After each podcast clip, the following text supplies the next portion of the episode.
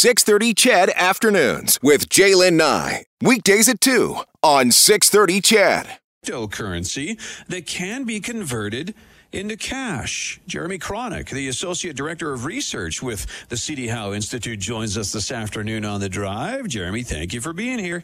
Thanks for having me. Now, when you say um, the Bank of Canada should get into the cryptocurrency game, what exactly do you mean?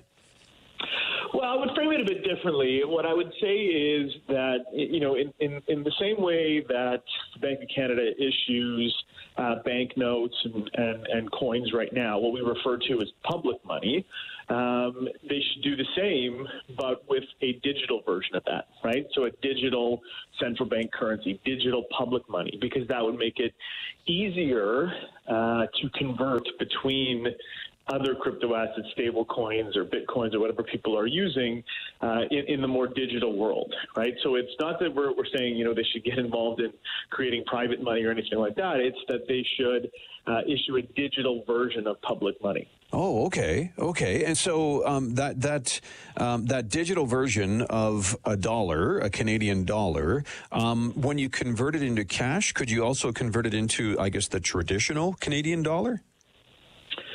I mean, so if you had digital cash, uh, like from the central bank, I mean, it, it, you could convert that to, to to hard cash, right? To yeah. to uh, to the to the typical twenty dollar bills that we used to hold in our wallets. Not many people hold very much cash these days, but yeah, I mean, you could you could certainly convert between two forms of public money. Uh, it's just that you know, in a world where people are are fully digital.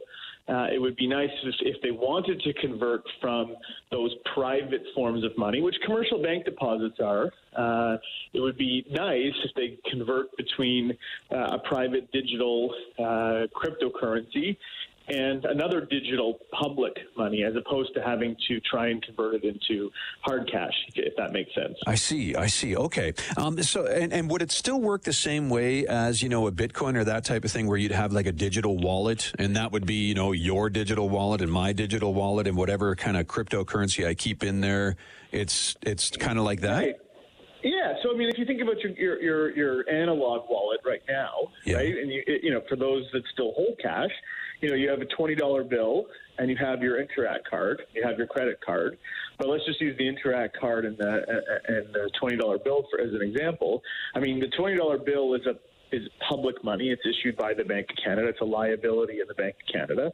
Uh, the the Interac card and the de- your commercial bank deposits that are on them that's private money, right? That's a liability of uh, RBC or TD or whichever bank you use. So similarly, a digital wallet could hold, um, you know, it could hold Bitcoin.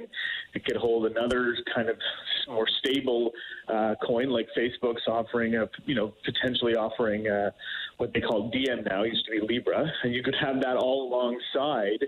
Uh, a digital dollar from the Bank of Canada, right? So you can think of almost as the twenty dollar bill being replaced by the Bank of Canada's new digital dollar, and you know your your commercial bank deposits being replaced by you know some kind of stable digital currency. Okay, uh, we're chatting with Jeremy Kronick this afternoon, Associate Director of Research with the CD Howe Institute, about a new report from CD Howe saying that the Bank of Canada should uh, be issuing uh, some form of digital currency. And what are the advantages, Jeremy, of connecting a cryptocurrency to an institution like the Bank of Canada? Well, so what we want, what we want is, is you know, the, there's a reason that these, uh, you know, Bitcoin, stable coins, these these kinds of private cryptocurrencies are developing. It's to be more inclusive. Uh, it's to make uh, settlement uh, transactions settle, uh, you know, more quickly. Sort of, you can think of it as innovation in the payment systems, if you will, right? Yeah. And what we want is for that to happen uh, without losing some of the public good function that the Bank of Canada does. Because if people in Canada are all now transacting in some kind of, you know, take Facebook's, uh, you know, if they're all transacting in that, and that currency is backed by the U.S. dollar, um, then you sort of lose that link. The bank loses that link, uh, you know, between its monetary policy and the thing that Canadians are transacting with, which is what we need for it to work, right? Uh, so you want to try and sort of reap all the benefits, all the innovation in the uh, in the private digital world uh, with some of the public good functions that the Bank of Canada does.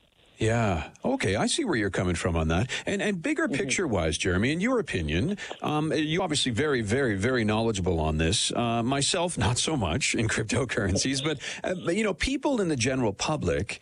What do you think needs to happen to um, increase the comfort level of you know using digital currencies, cryptocurrencies? Do you think possibly linking it to an institution like the Bank of Canada would kind of maybe draw more people into transacting this way? Yeah, I mean, you know, as much airtime as Bitcoin gets, uh, the reality is it's very it's used in not a lot of transactions in, in most uh, in most countries, um, and and I think you know what also needs, what, what needs to happen is I think we, we need to understand the difference between public money and private money, Yeah. right? And that's the, the point I was trying to make. You know, the twenty dollar bill that's public money. It's a liability of the Bank of Canada. Whereas your commercial bank deposits, I think we often think of them as just another form of cash, but they're not. I mean, it's a liability of uh, of RBC. If RBC goes under, you're insured for you know up to hundred thousand dollars for the deposits. But anything above that, you know that's that's lost money, right? And so that convertibility that we have between our commercial bank deposits and and public money is what is what allows us to sort of operate this way, where we have so much money in deposits. And so if we want a similar thing to happen in, in the crypto space, I think we need to explain to people,